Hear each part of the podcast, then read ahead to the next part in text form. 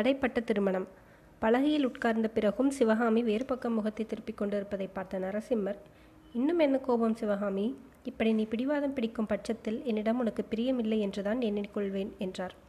சிவகாமி உடனே திரும்பி நரசிம்மரின் முகத்தை ஏறிட்டு பார்த்து உங்களுக்கு மட்டும் என்னிடம் பிரியம் இருக்கிறதா? இருந்தால் இந்த மூன்று நாளாக என்னுடைய ஞாபகம் இல்லாமல் போனதேன்? என்று கேட்டாள். இந்த மூன்று தினங்களாக நானும் உன்னை பார்க்க வர வேண்டும் என்று துடித்து கொண்டுதான் இருந்தேன். ஆனால் முக்கியமான ராஜாங்க வேலைகள் குறுக்கிட்டன. அன்றைக்கு உன்னுடைய அரங்கேற்றத்தை நடுவில் முடிக்கும்படி நேர்ந்தது ஏன் என்று உனக்கு தெரியாதா? பல்லவ சாம்ராஜ்யத்தில் பல வருஷமாக இல்லாத பெரிய யுத்தம் வந்திருக்கிறது. இவ்விதம் நரசிம்மர் சொல்லி வந்தபோது சிவகாமி குறுக்கிட்டு நானும் கேள்விப்பட்டேன். யுத்தம் வந்தே விட்டதென்று நினைத்து நினைத்து கவலைப்பட்டு கொண்டிருந்தீர்களாக்கும்? என்றாள். கவலையா? ஒரு நாளும் இல்லை சிவகாமி. பல்லவ குலத்தில் பிறந்தவர்கள் யுத்தம் வந்துவிட்டதே என்று கவலைப்பட மாட்டார்கள் குதூகலப்படுவார்கள். என் பாட்டனார் சிம்ம விஷ்ணு மகா மகாராஜாவின் காலத்திலிருந்து பல்லவ சாம்ராஜ்யத்தில் யுத்தம் நேரவில்லை. பல்லவ சேனா வீரர்களின் கையில் வேல்களும் வாள்களும் துருப்பிடித்து வந்தன. இப்போது அவற்றுக்கெல்லாம் வேலை வந்திருக்கிறது. போர்க்களத்தில் ஆயிரக்கணக்கில் மின்னிப்பாயும் வேல்களையும் வாள்களையும் கண்டு பயப்படுகிறவன் நான் அல்ல. ஆனால் உன்னுடைய கரிய விழிகளிலிருந்து கிளம்பி பாயும் வாள்களையும் வேல்களையும் கண்டுதான் அஞ்சுகிறேன். சிவகாமி தன்னை மீறி வந்த புன்முறுவலை அடக்கிக் கொள்ள முடியாதவளாய் புருஷர்களே இப்படித்தான் போலிருக்கிறது. சாதுரியமாகவும் சக்கரவட்டமாகவும் பேசி உண்மையை மறைக்க பார்ப்பார்கள் என்று முணுமுணுத்தாள். ஆனாலும் அந்த வார்த்தைகள் நரசிம்மரின் காதில் விழாமல் போகவில்லை. பழிமேல் பழியாக சுமத்தி கொண்டிருக்கிறாயே எந்த உண்மையை நான் மறைக்க பார்த்தேன் என்று மாமல்லர் கேட்டார். பின்னே நீங்கள் யுத்தத்துக்கு பயப்படுகிறவர் என்று நான் சொன்னேனா? நீங்கள் வீராதி வீரர் சிம்ம விஷ்ணு மகாராஜாவின் பேரர்.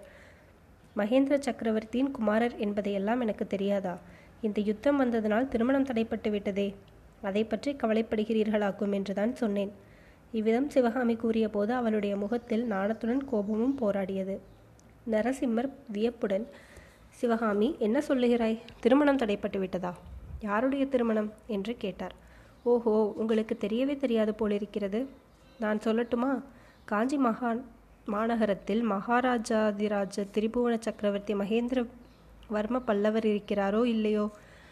அந்த சக்கரவர்த்திக்கு தேசமெல்லாம் புகழ்பெற்ற மாமல்லர் எனும் திருக்குமாரர் ஒருவர் உண்டு.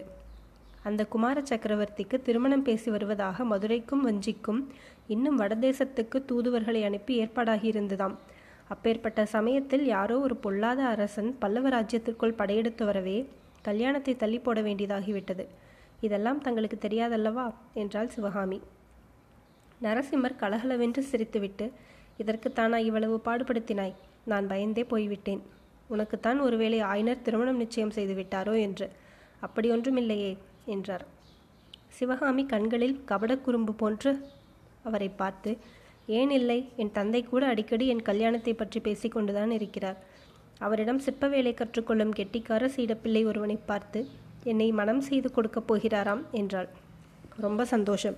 உன் தந்தை நிஜமாக அப்படி சொன்னாரா? அவரை உடனே பார்த்து என்னுடைய நன்றியை அவருக்கு தெரிவித்துக் கொள்ள வேண்டும் என்று நரசிம்மர் கூறிய மறுமொழி சிவகாமியை திடுக்கிடச் செய்தது.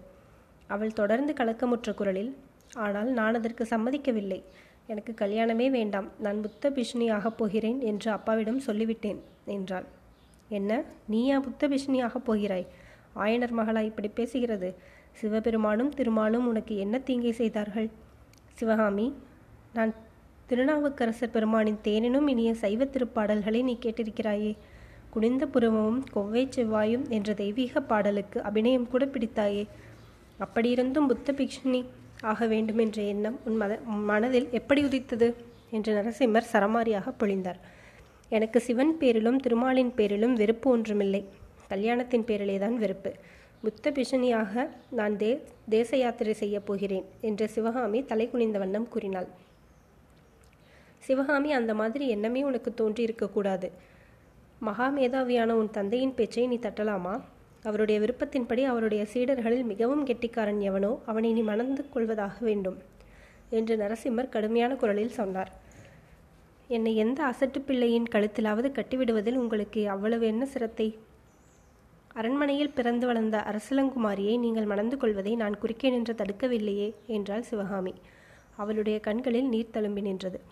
ஜாக்கிரதை சிவகாமி அசட்டு பிள்ளை என்று யாரை சொன்னாய்? உன் தந்தையின் சீடர்களில் ரொம்ப கெட்டிக்காரன் யார் என்பது உனக்கு தெரியாதா?